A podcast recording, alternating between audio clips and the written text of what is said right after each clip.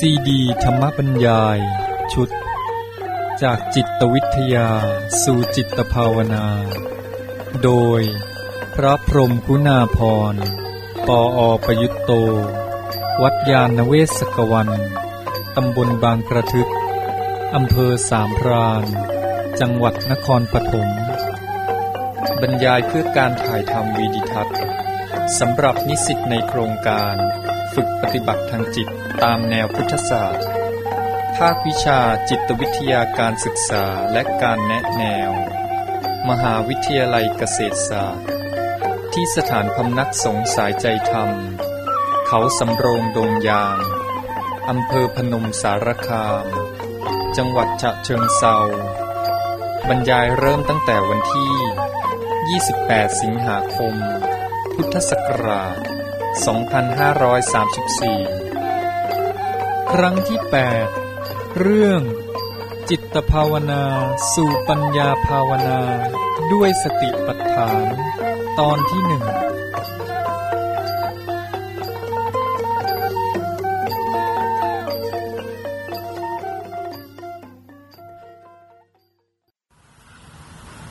เจริญพรท่านผู้สนใจเจริญภาวนาทุกท่าน วันนี้ก็จะได้พูดต่อไปในเรื่อง การเจริญภาวนา หัวข้อสำหรับวันนี้ก็คือเรื่องจากจิตภาวนา สู่ปัญญาภาวนา ตามวิธีสติปัฏฐาน เมื่อพูดออกมาในชื่อหัวข้ออย่างนี้แล้ว ก็ทำให้คิดว่าจะต้องแยกความเข้าใจเป็นสองตอน คือ ตอนแรกก็เป็นเรื่องการเชื่อมโยงออกจากจิตภาวนา สู่ปัญญาภาวนา แล้วก็ต่อไปก็ให้เข้าใจว่าปัญญาภาวนาในที่นี้หมายถึง ปัญญาภาวนาตามวิธีสติปัฏฐาน วันนี้เมื่อพูดในเรื่องจากจิตภาวนาสู่ปัญญาภาวนาก็คงจะต้องใช้เวลามากพอสมควร เพราะฉะนั้นในตอนที่ว่าด้วยปัญญาภาวนาตามวิธีสติปัฏฐานนั้น คงจะมีเวลาไม่มาก คงจะพูดไว้พอเห็นเป็นเขาพอได้โยงไปหาเรื่องสติปัฏฐานได้เท่านั้น ทีนี้มาพูดว่าจากจิตภาวนาสู่ปัญญาภาวนา ก็ทำให้ต้องทวนความไปหาเรื่องเก่า ในตอนที่แล้วนี้เราได้พูดกันในเรื่อง การทำจิตภาวนาโดยเลือกจากกรรมฐานสี่สิบนั่นก็คือว่าเราได้พูดเรื่องจิตภาวนานี่เหมือนกับว่าจบไปแล้ว ตอนนี้เราก็จะออกจากจิตภาวนานั้น มาสู่ปัญญาภาวนา แต่ทีนี้การที่จะเข้าใจเรื่องนี้ชัดเจน ก็คงจะต้อง พูดถึงความแตกต่าง ระหว่างจิตภาวนากับปัญญาภาวนา อีกเล็กน้อย ซึ่งความจริงเขาก่อนก็ได้พูดไปแล้ว แต่ว่าเพราะในเขาก่อนนั้นเป็นการพูดอยู่ในเรื่องสมถภาวนา หรือจิตภาวนา การพูดถึงความแตกต่างกับปัญญาภาวนาที่พูดไปในตอนนั้น ก็รู้สึกจะเป็นเรื่องแทรกแล้วก็อาจจะหลงลืมกันไป วันนี้ ก็ควรจะได้พูดอีกครั้งหนึ่ง แต่เพราะเหตุที่เป็นเรื่องที่เคยพูดไปแล้วก็เอาเป็นเพียงเป็นการทบทวน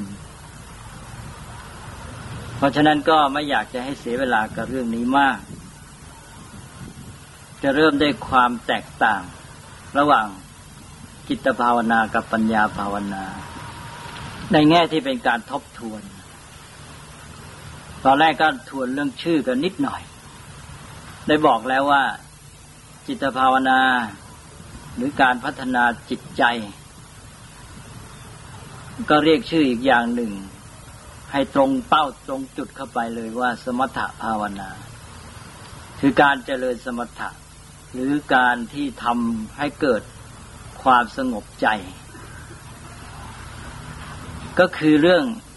การเจริญสมาธินั่นเอง สมาธินั้นเป็นตัว แท้ตัวจริงเป็นตัวแก่นแกน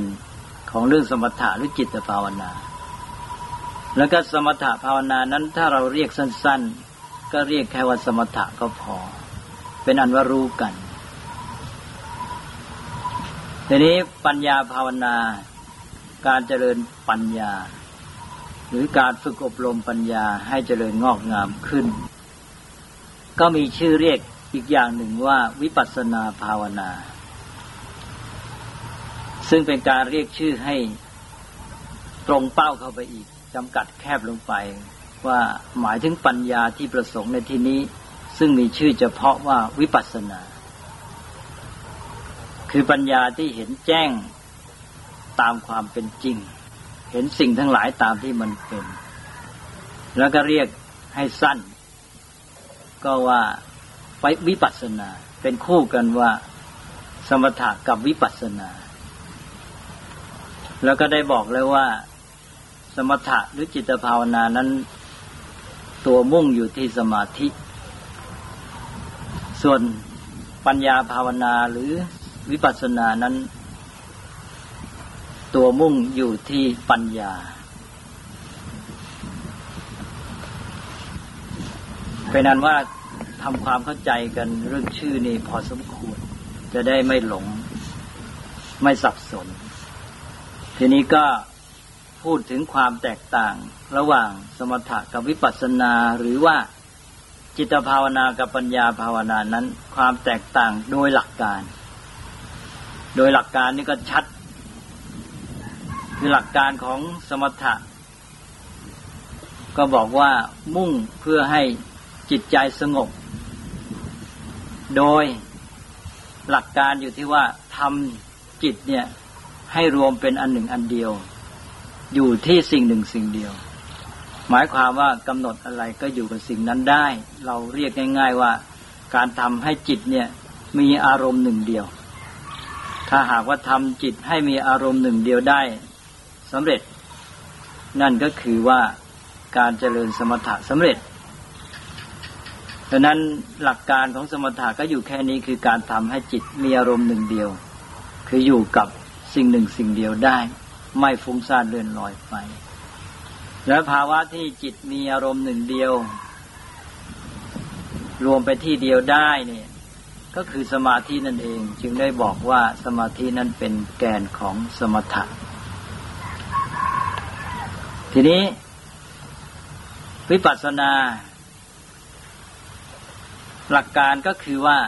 การทำให้เกิดปัญญา ที่เห็นแจ้งสิ่งทั้งหลายตามความเป็นจริง แค่นี้ก็คงจะชัดเจนพอ เพราะได้พูดมาทีหนึ่งแล้วด้วย ทีนี้ต่อไปก็โดยผล ความแตกต่างโดยผลนี่สมถะหรือจิตภาวนานั้น เมื่อปฏิบัติไปแล้วก็ได้สมาธิก็ตรงกับหลักการที่ว่า เพราะหลักการก็คือการทำให้เกิดสมาธิ เพราะฉะนั้นผลจากการเจริญสมถะก็คือเกิดสมาธิขึ้น ทีนี้สมาธินี้ก็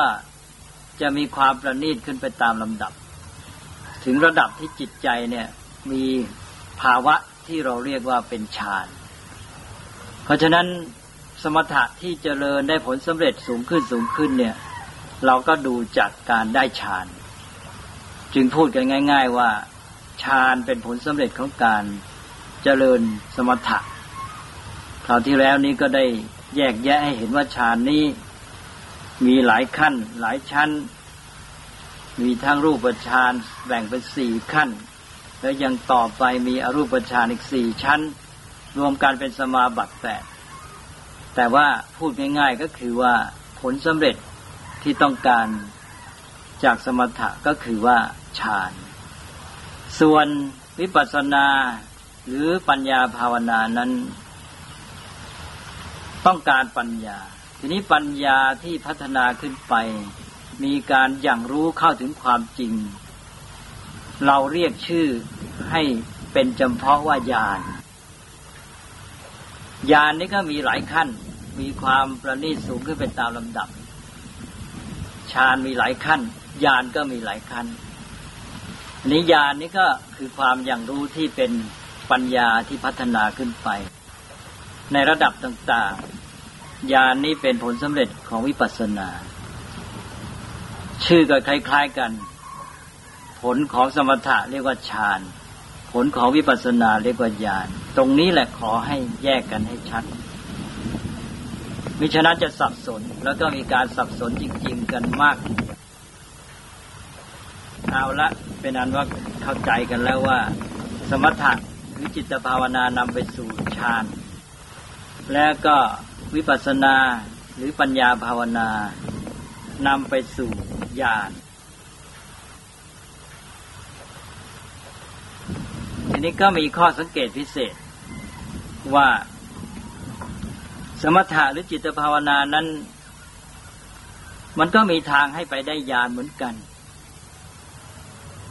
อย่างที่พูดในคราวที่แล้ว เราบอกว่าเมื่อได้บำเพ็ญฌานสำเร็จผลดีแล้ว อย่างที่เรียกว่าได้สมาบัติแปด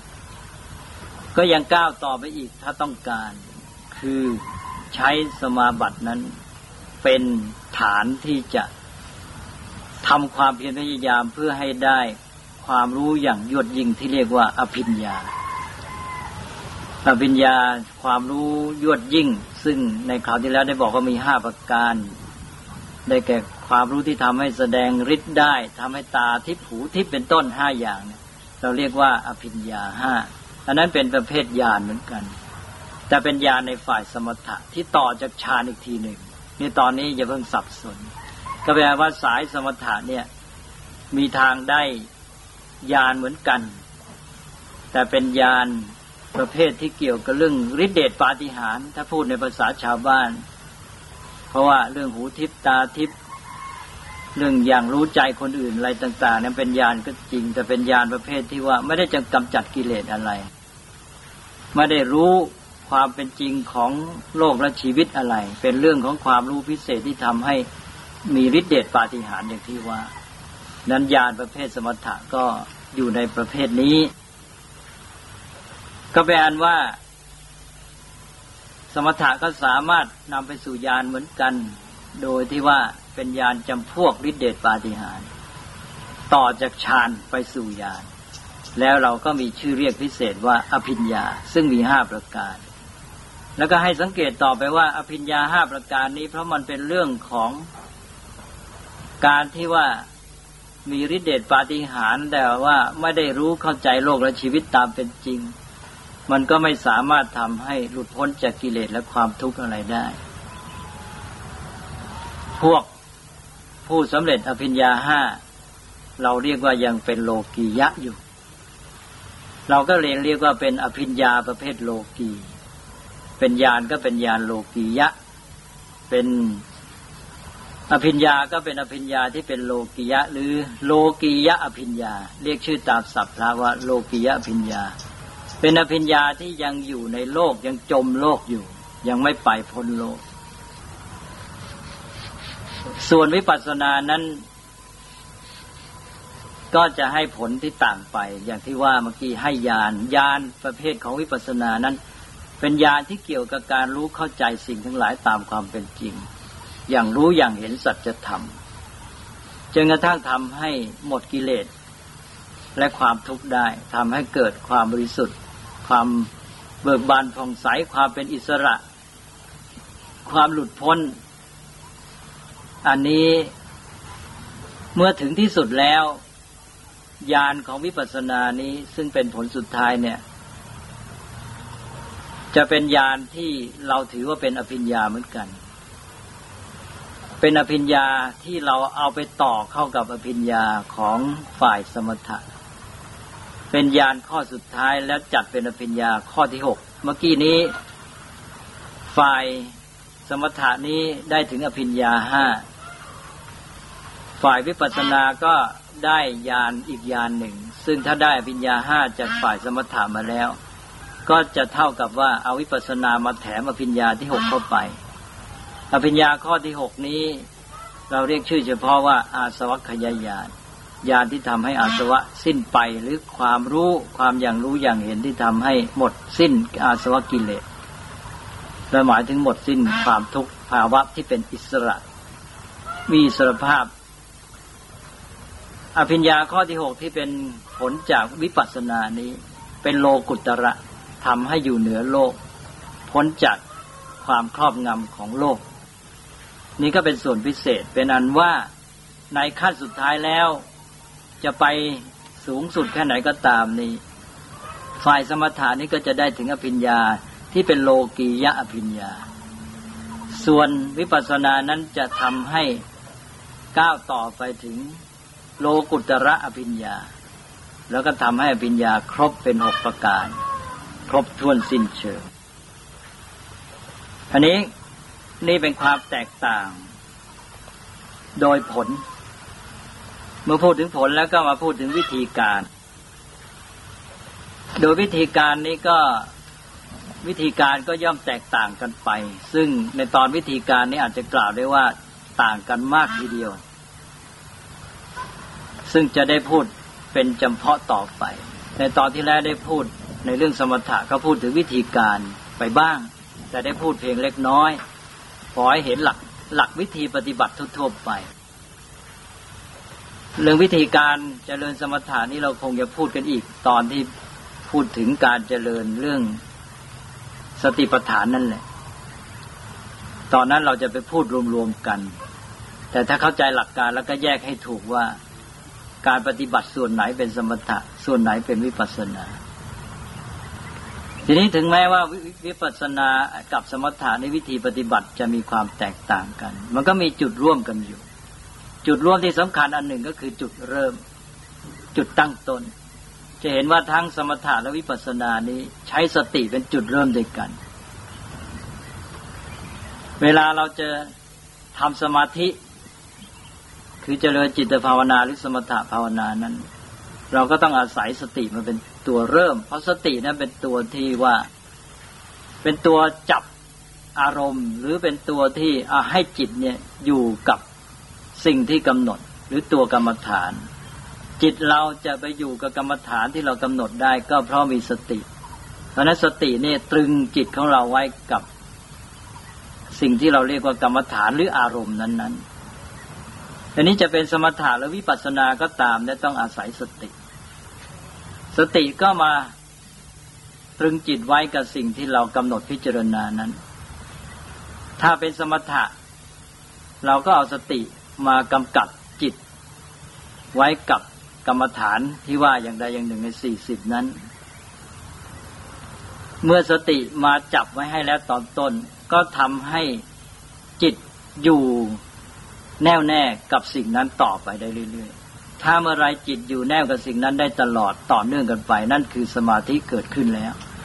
ก็เท่ากับว่าเอาสติมาเป็นตัวต่อ ดึงเข้าหาสมาธิ สตินี่ยังดึงไว้ แต่พอถึงสมาธิก็คืออยู่ตัว จะเปรียบเทียบก็เหมือนกับว่า มีสัตว์ชนิดหนึ่งจะเป็นลิงหรือจะเป็นวัว ในคำพีท่านเปรียบเทียบกับลูกวัว หรือวัวใหญ่ ๆ ก็ได้ มันก็จะไปโน่นไปนี่ไม่อยู่กับที่ ทีนี้เรามีหลัก อยากจะให้วัวอยู่กับหลักนี้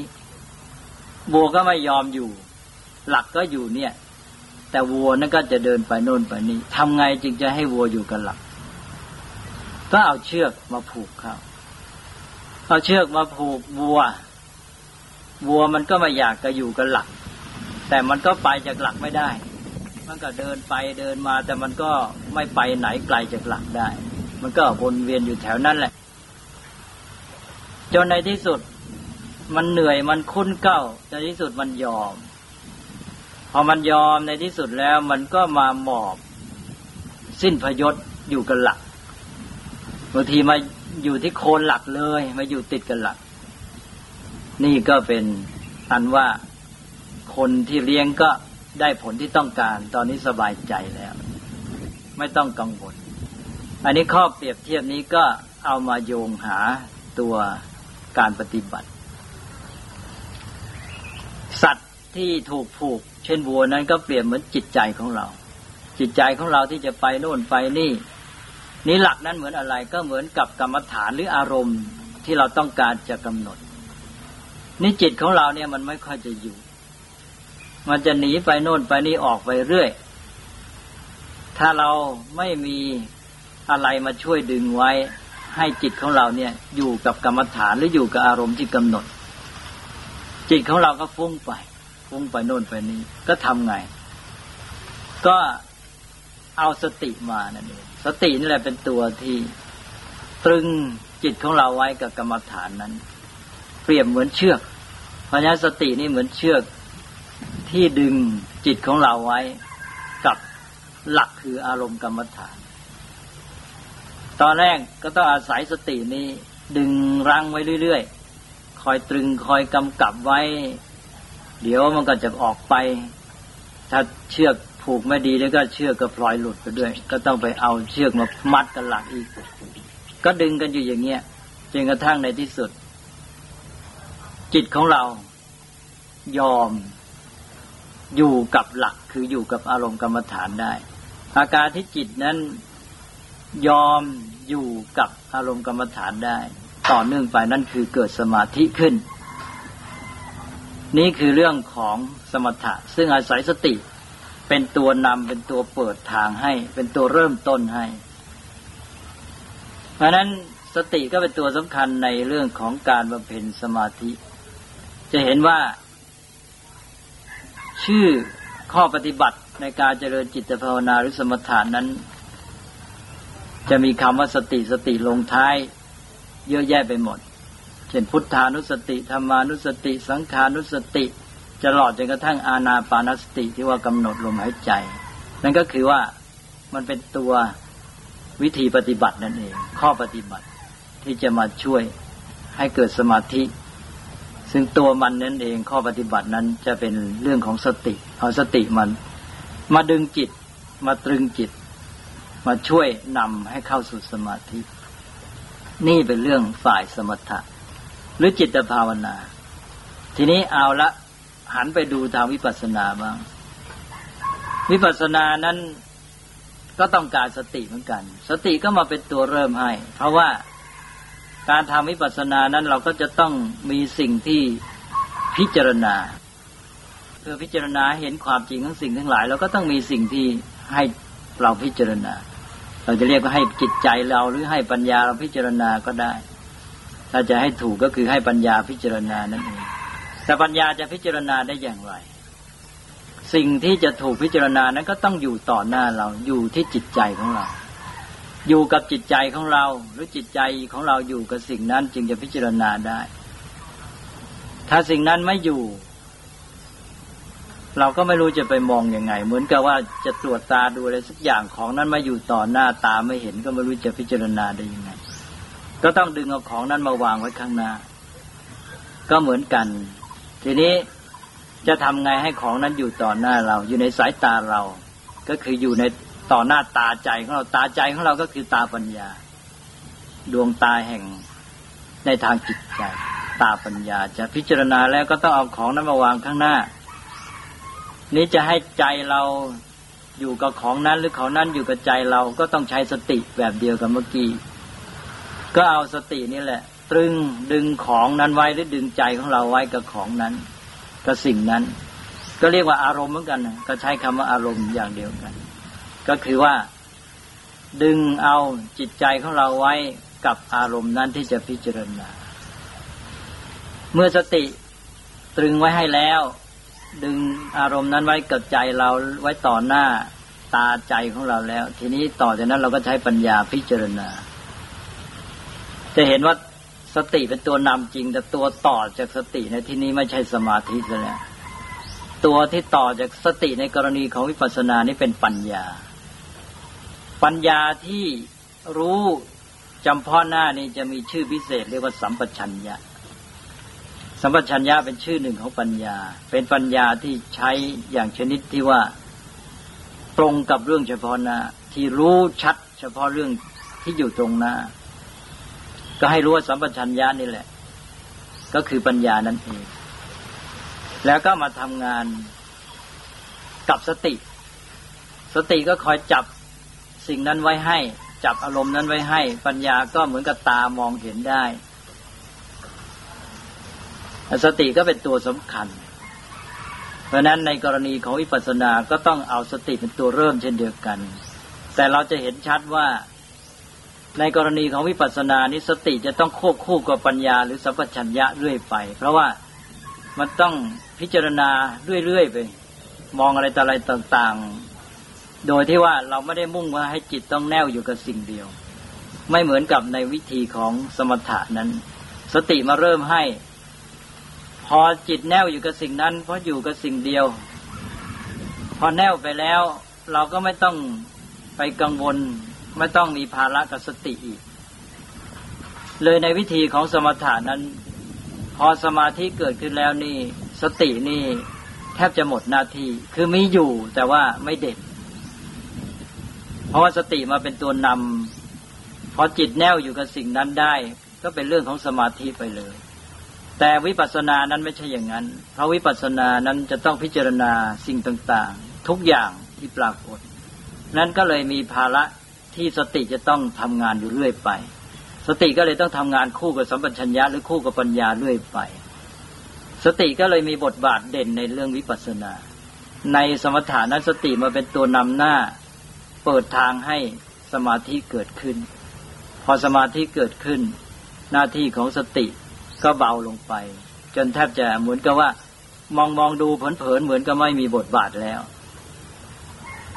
ก็คือไปแฝงอยู่ แต่ว่าในวิปัสสนานั้นสติยังเด่นอยู่ตลอดเวลา เพราะต้องคอยจับอารมณ์ต่าง ๆ มาให้ปัญญาพิจารณาอยู่เรื่อย เราก็เลยมีคำใช้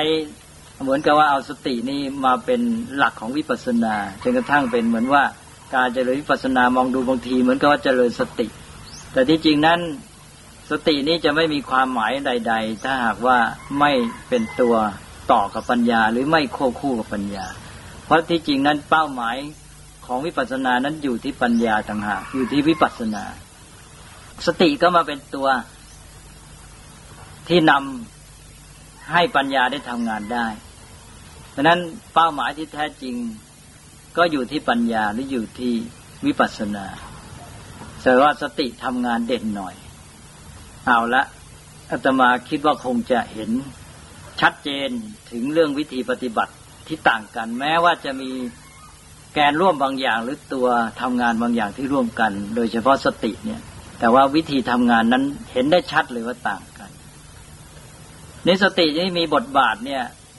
ก็จะขออุปมาอีกนิดหน่อย ว่าสตินี่เวลาทำงานไปเนี่ย มันมีสมาธิอยู่ด้วยเหมือนกัน เพราะฉะนั้นในวิปัสสนาเนี่ย แม้จะไม่พูดคำว่าสมาธิออกมาเด่น มันก็ต้องอาศัยสมาธิด้วย สตินั้นดึงสิ่งนั้นไว้ให้ ซึ่งแน่นอนแล้วถ้าหากว่าไม่มีสติดึงสิ่งนั้นไว้ให้ คือไม่ดึงอารมณ์นั้นไว้ให้ เราก็ไม่รู้จะมองอะไร พิจารณาสิ่งนั้นไว้ได้ แต่ทีนี้สตินั้นยังไม่เป็นตัวหลักประกันที่จะได้เกิดความคมชัด เหมือนอย่างว่าเรามีแผ่นผ้าสักผืนหนึ่ง แล้วเราก็จะตรวจดูภาพหรือลวดลายบนผ้านั้น แล้วเราก็มาวางไว้ตรงหน้า ขึงไว้ หรือแขวนไว้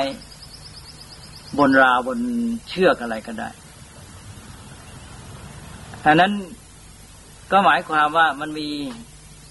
ตัวเชือกหรือตัวราวที่ดึงไว้ให้ ให้ผ้านั้นอยู่ต่อหน้าเรา เราก็มองได้ แต่นี้มีลมพัดอยู่ ลมก็พัดไปมาผ้านั่นก็พิ้วไปพิ้วมาบกสะบัดไป ผ้าบกสะบัดไม่นิ่งแต่ก็ไม่หลุดไปไหน หมายความมันยังถูกดึงไว้อยู่ต่อหน้าเรานั่นแหละก็เหมือนกับว่าสติก็มีอยู่ อารมณ์นั้นก็อยู่ต่อหน้าเรา แต่อารมณ์นั้นไม่นิ่ง เมื่อไม่นิ่ง เราก็มองภาพลวดลายบนผ้านั้นไม่ชัดเจน ตรวจดูก็ไม่ไม่เห็นอย่างจัดแจ้ง มันก็เลยเกิดปัญหาว่าสตินี่ก็ไม่เพียงพอ ต้องมีการที่สิ่งนั้นอยู่นิ่งด้วย ไม่ใช่อยู่แค่ต่อหน้าเราเท่านั้น อยู่กับเรายังไม่พอต้องอยู่ให้นิ่งด้วยแต่การที่ว่าสิ่งนั้นน่ะอยู่นิ่งให้เราดูได้ชัดนี่คือต้องมีสมาธิ ทีนี้ยิ่งเราต้องการเห็นสิ่งนั้นในส่วนรายละเอียด คมชัดเท่าไหรให้ความนิ่งของสิ่งนั้นเนี่ยก็ยิ่งจำเป็นมากเท่านั้น อย่าง กล้องจุลทรรศน์นี่จะต้องมีเครื่องตรึง ให้สิ่งนั้นอยู่กับที่ขยับขยื่นไม่ได้ เพราะว่าต้องการเห็นสิ่งที่เล็กเหลือเกิน นั้นสิ่งที่เราพิจารณาด้วยปัญญานั้น ยิ่งเป็นสิ่งที่ละเอียดลึกซึ้งเท่าไหร่ เราก็ต้องการความนิ่งของสิ่งนั้นต่อหน้าสายตาปัญญาของเราเท่านั้น เพราะฉะนั้นไม่เฉพาะสติเท่านั้นที่เราต้องการ ก็เราต้องการสมาธิด้วย วิปัสสนาหรือการเจริญปัญญาจึงต้องอาศัยสมาธิไปด้วย ควบคู่กับสติ แต่ว่าเวลาเราพูดเนี่ยเราจะไปเด่นที่ตัวสติ เพราะสตินี่เป็นตัวทำงานที่ชัดเจน เพราะว่าต้องมีการเปลี่ยนแปลงของอารมณ์ หรือสิ่งที่กำหนดอยู่บ่อยๆ สติก็จะเป็นตัวเด่นออกมา แต่ว่าถ้าหากว่าสิ่งนั้นเนี่ยหรืออารมณ์นั้นไม่นิ่งแน่วจิตไม่อยู่กับสิ่งนั้นแน่วแน่ลงไป คือไม่มีสมาธิแล้ว การพิจารณาด้วยปัญญาก็จะไม่คมชัด แล้วก็จะไม่เห็นจะแจ้งลงไป เพราะฉะนั้นเราจึงต้องการสมาธิด้วย แต่ว่าสมาธินั้นเพื่ออะไรก็เพื่อให้ปัญญาเนี่ยทำงานได้เต็มที่ได้สมบูรณ์นั่นเองตกลงว่าทั้งสติสมาธินี้เป็นตัวช่วยปัญญา ไม่ใช่เป็นจุดมุ่งหมายในตัว ซึ่งอันนี้ต่างกับในสมถะ สมถะนั้น สมาธิเป็นจุดหมายในตัวไม่ได้สมาธิแล้วก็มีแต่เพียงว่าจะทำไงให้จิตมันแน่วลึกซึ้งยิ่งขึ้นเท่านั้นเอง ส่วนวิปัสสนานั้นสมาธินั้นก็เป็นตัวสนามที่ทำงานให้แก่ปัญญา เอาละตมาก็ได้พูดเรื่องนี้มามากแล้วความจริงกลายเป็นว่าไปทบทวนเรื่องเก่าๆแต่คิดว่าคงทำให้ชัดเจนยิ่งขึ้น ทีนี้เมื่อทบทวนเรื่องความแตกต่างระหว่าง สมถะกับวิปัสสนาหรือจิตภาวนากับปัญญาภาวนาแล้ว ต่อไปก็ทบทวนอีกแหละ คือทบทวนเรื่องสมถะโดยเฉพาะอีกหน่อยคราวที่แล้วเราพูดถึงการทำจิตภาวนา โดยเลือกจากกรรมฐานสี่สิบอันนั้นก็คือเรื่องของการเจริญสมถะโดยเฉพาะ อันนี้ก็ขอทบทวนคร่าวๆเพื่อจะได้เป็นพื้นความเข้าใจในการที่จะต่อโยงไปหาวิปัสสนา การเจริญสมถานั้นโดยย่นย่อทำอย่างไร ก็บอกว่าเลือกกรรมฐานอย่างใดอย่างหนึ่งในกรรมฐานสี่สิบนี่ที่พูดข่าวที่แล้วนี่ ให้สอดคล้องกับจริตก็หลักเกณฑ์ก็ได้บอกไปแล้ว ว่าจริตอย่างไหนควรจะใช้กรรมฐานอย่างไหน แล้วก็กรรมฐานอย่างไหน จะให้ผลสำเร็จได้แค่ไหนเราก็มีเกณฑ์ในการเลือก เสร็จแล้วเราก็เลือกเอากรรมฐานอย่างใดอย่างหนึ่งในสี่สิบในฐานะที่ในในแง่ที่ว่า มันเป็นฐานเป็นที่ตั้งแห่งการทำภาวนาเราก็เรียกว่ากรรมฐาน แต่กรรมฐานนั่นแหละ เมื่อมาเป็นสิ่งที่จิตรับรู้ เป็นสิ่งที่จิตใจกำหนด เราก็เรียกว่าเป็นอารมณ์ เพราะนั้นเราก็พูดรวมกันไปเดี๋ยวพูดว่ากรรมฐานเดี๋ยวพูดว่าอารมณ์ หรือบางทีก็พูดรวมกันไปว่าอารมณ์กรรมฐาน เพราะฉะนั้นไม่ต้องงงทีนี้นอกจากเรียกอารมณ์กรรมฐานแล้วในแง่ที่มันเป็นตัวกำหนด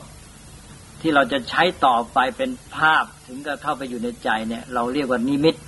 นึกเข้าใจว่าคงจะชัดแล้ว แต่ว่ารวมความก็คือว่าเราเลือกเอากรรมฐานอย่างใดอย่างหนึ่ง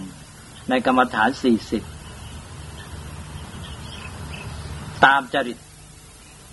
ตามเกณฑ์คัดเลือกที่ว่ามาแล้ว หรือไม่งั้นก็ตามที่อาจารย์ท่านกำหนดให้อันนี้ก็ถ้าหากว่า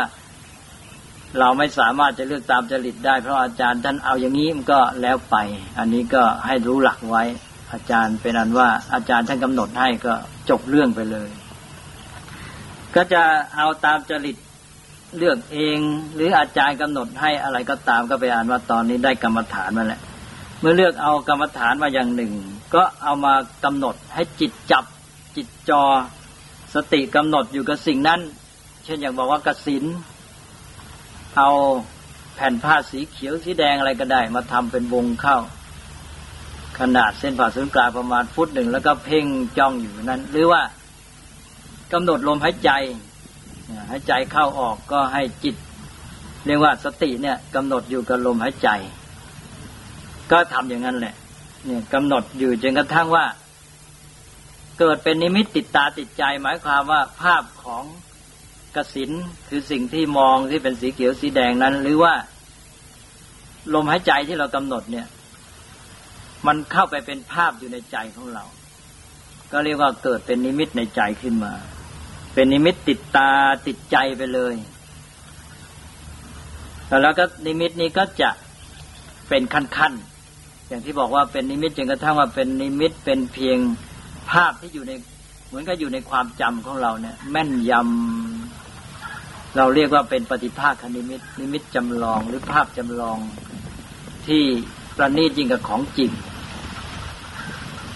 ตอนเนี้ยที่เราบอกว่าได้อุปจารสมาธิเป็นสมาธิจวนเฉียดถ้าเฉียดเฉียดจวนจะแน่วแน่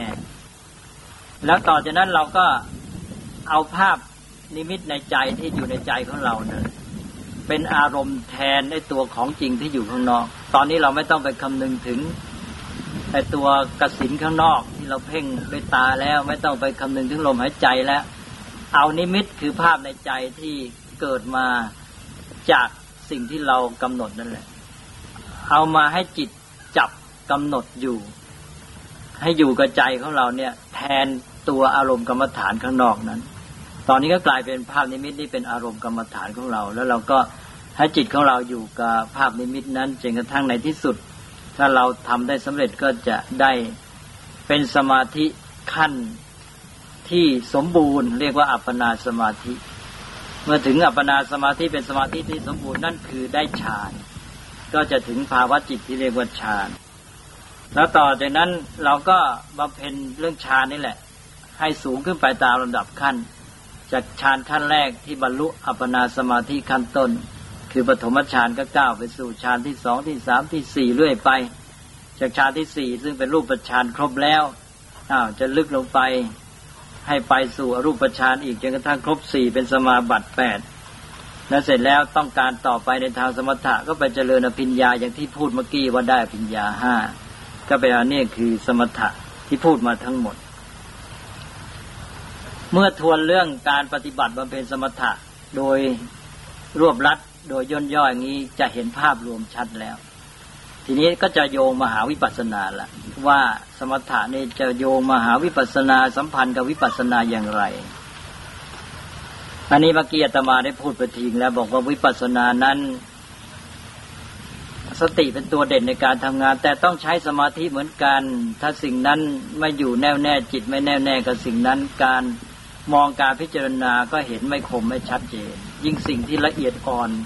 ลึกซึ้งมากก็ยิ่งต้องใช้ความแน่วแน่ของจิตใจมากขึ้น นี่แหละคือตัวโยงวิปัสสนากับสมถะคือหมายความว่าเราต้องการจิตที่มันเป็นสมาธินั่นแหละมาใช้ในการทำวิปัสสนาเพราะนั้นเราก็เลยเห็นคุณค่าของสมถะตอนที่ว่าสมถะนั้นมันทำให้จิตเป็นสมาธิ แล้วจิตที่เป็นสมาธินี้เวลาเราเอามาใช้ปัญญาพิจารณาเราก็จะได้เห็นชัดเจน การที่เราต้องการสมาธิมาใช้ในวิปัสสนานี่คือตัวเชื่อมโยงจิตภาวนาเข้ากับปัญญาภาวนา หรือโยงสมถะเข้ากับวิปัสสนา ก็หมายความว่าเราต้องการจิตที่เป็นสมาธินั้นมาเป็นบาดฐานในการทำงานของวิปัสสนานั่นเอง จิตที่เป็นสมาธินั้นจะมีลักษณะสำคัญ นอกจากความแน่วแน่หนึ่งเดียว เรียกว่ามีอารมณ์หนึ่งเดียวแล้ว จิตนั้นมันจะเป็นจิตที่สงบแล้วก็แล้วมีลักษณะที่เรียกว่าผ่องใสบริสุทธิ์ แล้วก็ที่สำคัญอย่างยิ่งคือเป็นกรรมนิยะ กรรมนิยะก็คือเหมาะแก่งาน เหมาะแก่การทำงานนั่นเอง หมายความว่าจะไปใช้ทำงานอะไรก็ได้ อย่างที่เอาไปใช้ทำงานให้เกิดอภิญญาห้าก็เพราะว่ามันเป็นจิตที่เหมาะแก่งาน มันเป็นจิตที่มีกำลังมาก แล้วจะเอาไปใช้อะไรก็ใช้ได้ผลนั่นเอง จิตที่เหมาะกับงานก็เป็นจิตที่ใช้ได้ผลดีที่สุด ทีนี้ตอนนี้เราก็คือว่าต้องการที่จะให้จิตเนี่ย มีสมาธิควรแก่งาน แล้วเราเอาไปใช้ประโยชน์ในการบำเพ็ญวิปัสสนา จิตที่เป็นสมาธินี้ที่ว่าเหมาะกับงานมันเป็นอย่างไร ก็จะเป็นได้โดยอุปมา ดูเหมือนว่าอาตมาจะได้อุปมาให้ฟังแล้ว แต่ว่าอาจจะพูดซ้ำสักหน่อย เช่นในแง่ที่หนึ่งก็มีกำลังมาก ได้อุปมาว่าเหมือนกับเราเนี่ย ขึ้นไปบนยอดเขา แล้วก็มีน้ำถังขนาดใหญ่ แล้วเราก็เทลงมา แต่เทนั้นอยู่บนยอดเขา ไม่มีร่องมีทางให้น้ำกระจัดกระจายไปหมด น้ำมากมายก็ไม่มีกำลัง เดี๋ยวเดียวเทลงไปแล้วหาย แห้งไปหมดเลย แต่นี้ถ้าหากว่าเราขุดร่องหรือทำท่อทำรางให้ ปล่อยน้ำถังใหญ่นั้นลงมา ปรากฏว่ามีกำลังมาก พัดพาสิ่งกีดขวางไปได้ นี่คือลักษณะจิตใจที่ว่าไม่พลาดไม่ฟุ้งซ่าน จิตคนธรรมดาไม่มีกำลัง เพราะว่าฟุ้งซ่านไปการรมต่าง ๆ ที่เข้ามา พอรวมเป็นหนึ่งได้ก็มีกำลังมาก อันนี้คือจิตที่เหมาะกับการใช้งาน นี่ใช้ในแง่กำลังนี่สอง ช้ในแง่ของความผ่องใสบริสุทธิ์ ก็คือว่าเหมือนกับน้ำนั้นที่อยู่ในภาชนะ ไม่ถูกลมพัดไม่ถูกอะไรกระชอก ตั้งอยู่บนที่ที่เรียบสนิทมั่นคง น้ำนั้นก็นิ่งพอน้ำนั้นนิ่งสงบ ผิวน้ำเรียบ ผิวน้ำที่เรียบนั้นถ้าเราหน้าของเราเป็นส่องจะใช้แทนกระจกเงาพอได้ เราจะเห็นใบหน้าของเราชัดเหมือนของจริง อันนี้จิตใจคนที่สงบก็เหมือนกัน ก็จะเป็นจิตใจที่นอกจากจะสบายแล้ว ก็คือว่ามองเห็นด้วยปัญญาพิจารณาอะไรแต่ละได้ชัด แต่ที่ชัดยิ่งกว่านั้นก็คือว่าพอน้ำสงบนิ่งแล้วเนี่ยถ้าน้ำนั้นมีตะกอนอยู่ตะกอนนั้นมันจะตกหนอนกลนตอนที่น้ำยัง กระชอกอยู่นั้นขุนมัวตะกอนขึ้นมา มองอะไรก็ไม่เห็น พอน้ำนิ่ง ตะกอนตกลงไปหมดแล้วน้ำใสก็มองเห็นในน้ำนั้นชัดเจนหมด มีปลา มีกรวด มีทราย อะไรก็เห็น ก็เหมือนกับจิตของเราเนี่ย ที่ว่าปั่นป่วนฟุ้งซ่านเดือดร้อนวุ่นวายอยู่เนี่ย มองอะไรก็ไม่ชัดเจน แต่พอว่าได้สงบนิ่งแล้วก็จะมีความผ่องใส มองอะไรก็ชัดเจนเพราะนั้นเหมาะกับการใช้งานทางปัญญา แล้วก็อย่างที่อาตมาว่าเมื่อกี้เหมือนกับว่าเราทำงานจะมองอะไรให้ชัดก็ต้องให้สิ่งนั้นน่ะถูกตรึงอยู่กับที่อย่างมั่นคง อย่างเราจะดูจุลินทรีย์ด้วยกล้องจุลทรรศน์เราก็ต้องมีตัวแท่น แล้วก็มีตัวจับที่จะให้สิ่งนั้นอยู่กับที่อย่างแน่นหนามั่นคงนี่ก็ทำให้ปัญญาทำงานได้ชัด แต่จิตที่เป็นสมาธินี้ก็เป็นกรรมนิยะเหมาะกับการใช้งาน ถ้าเรียกว่านุ่มนวลควรแก่งานอันนี้ก็เป็นสิ่งที่ต้องการ เพราะฉะนั้นเราต้องการจิตที่เป็นสมาธิมาใช้งานทางปัญญา นี่เป็นตัวเชื่อมต่อกับวิปัสสนา ทีนี้ก็มีปัญหาว่า เอาละเราต้องการสมาธิมาใช้ในวิปัสสนา เพราะฉะนั้นเราก็เลยเจริญสมถะมาให้ได้สมาธิ แล้วก็สมาธินั้นโอนมาใช้งานทางปัญญา นี้จะเอาสมาธิขนาดไหนจึงจะพอ คราวที่แล้วนี่ได้พูดได้เห็นว่าสมาธิมีหลายระดับ ตั้งแต่สมาธิขนาดที่เรียกว่าคณิกะสมาธิสมาธิชั่วขณะชั่วขณะ แล้วก็อุปจารสมาธิสมาธิจวนเจียนหรือเฉียดเฉียด และยังอัปปนาสมาธิขั้นสูงสมบูรณ์ถึงขั้นเป็นฌานแน่วแน่ไปเลย อยู่กับลมเดียวตลอด เนี่ยเราจะใช้สมาธิขั้นไหน อันนี้ก็เรื่องสมาธิจะใช้ขนาดไหนนี่มันก็เป็นเรื่องที่ยืดหยุ่นพอสมควร ให้มีก็แล้วกัน แม้แต่เพียงแค่คณิกะสมาธิก็เริ่มทำวิปัสสนาได้ เพราะฉะนั้นอาจารย์วิปัสสนาบางสำนักเนี่ยท่านจะไม่คำนึงถึงสมถะเลย คือพอเริ่มปฏิบัติก็ให้เจริญวิปัสสนาเลย โดยที่ถือว่าเพราะใช้คณิกะสมาธิก็ได้ ทีนี้คณิกะสมาธิเนี่ยคนเราเนี่ยแม้ในชีวิตประจำวันเวลาทำการทำงานเรียนหนังสือนี่ก็เราก็ได้ฝึกกันมาบ้างแล้ว หลายคนทีเดียวเนี่ย โดยไม่รู้ตัวเนี่ยฝึกสมาธิมามาก โดยวิธีทำงาน โดยวิธีเป็นอยู่ในชีวิตประจำวัน โดยวิธีรู้จักที่จะวางจิตวางใจของตัวเองเนี่ยทำให้เกิดสมาธิเป็นคนที่มีพื้นอุปนิสัย โดยไม่รู้ตัว ฝึกมาเรื่อยๆฝึกเป็นจนกระทั่งเป็นนิสัยไปเลยอันนี้เวลามาเจริญวิปัสสนานั้นก็ใช้จิตที่เป็นสมาธินิดหน่อยนั่นแหละ มาเริ่ม และเมื่อ เจริญวิปัสสนาไปเราก็ต้องพิจารณาอารมณ์กรรมฐาน เวลาเราพิจารณานั้น มันก็ต้องการต้องใช้สติอย่างที่ว่าเมื่อกี้สติมันก็ทำให้เกิดสมาธิขึ้นมาในเมื่อจิตใจของเราแน่แน่